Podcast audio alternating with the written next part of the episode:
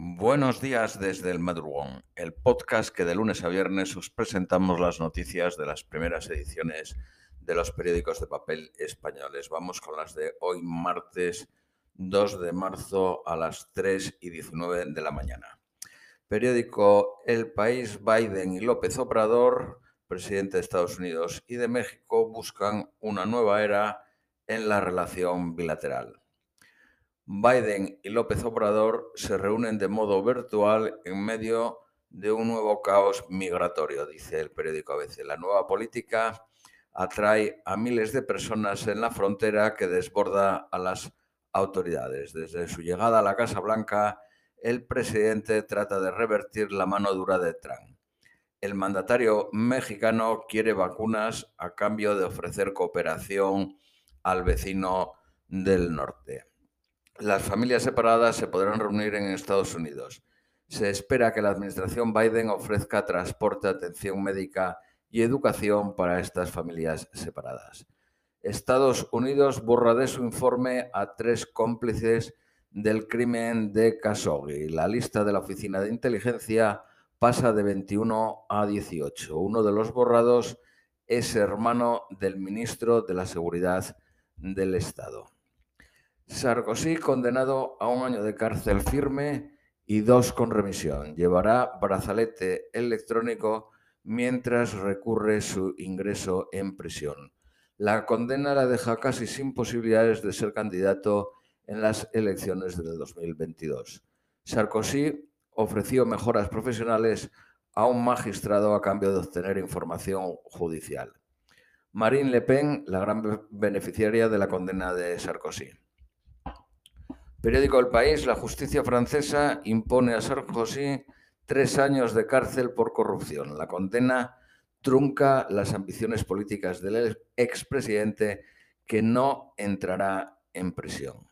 Netanyahu, el primer ministro israelí, culpa a Irán del ataque al barco de un navío israelí en el Golfo de Omán. Teherán niega su implicación en la explosión.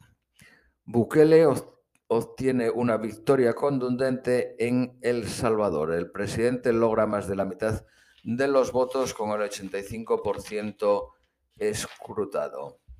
Alberto Fernández, presidente de Argentina, acusa a Macri de malversación por la deuda argentina y anunció una querella criminal. Fueron 57.000 millones de dólares los recibidos del Fondo Monetario Internacional en el 2018. La Comisión Europea presentará el 17 de marzo su propuesta de pasaporte sanitario. La pandemia hace retroceder el salario medio español en un 3.1%, la mayor caída en 50 años. El salario medio ahora es de 1.641 euros. Mercadona reparte entre su plantilla 409 millones de euros.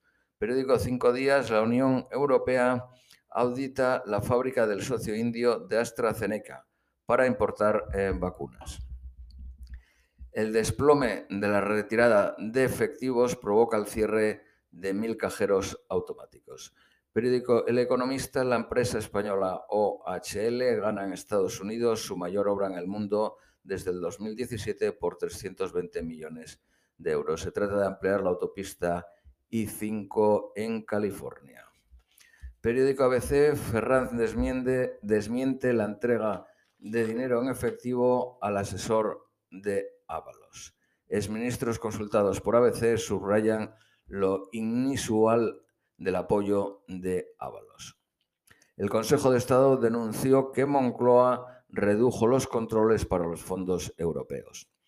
La CUP marca el paso a Esquerra Republicana y anuncia un desarme de los mozos de escuadra.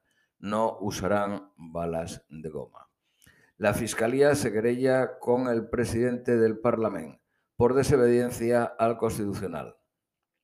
Permitió votar resoluciones pese a ser advertido.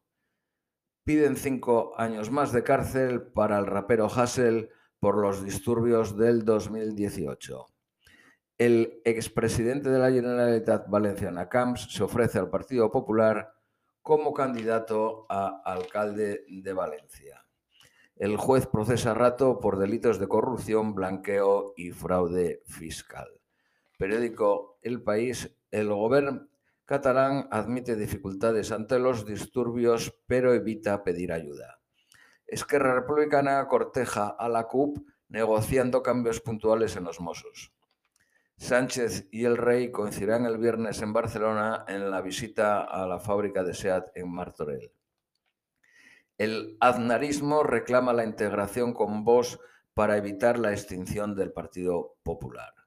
Partido eh, periódico eh, La Razón investigan si Bartomeu desvió dinero de contratos del Barca. Moncloa no desplegará su agenda para Cataluña hasta que se resuelva la Generalitat. La entrevista de Aznar en la sexta ha sido un terremoto y consuma la ruptura con la dirección del Partido Popular. Periódico La Vanguardia, detenidos Bartolomeu y tres cargos más por el Barca Gate. Anarquistas italianos implicados en los disturbios violentos de Barcelona. Este fin de semana Sanidad notifica 15.978 nuevos casos. Estamos a nivel de agosto. La incidencia está en 175 por 100.000 eh, habitantes. Solo Madrid, Ceuta y Melilla están por encima de 250. Esto es todo por hoy y que tengáis un feliz martes.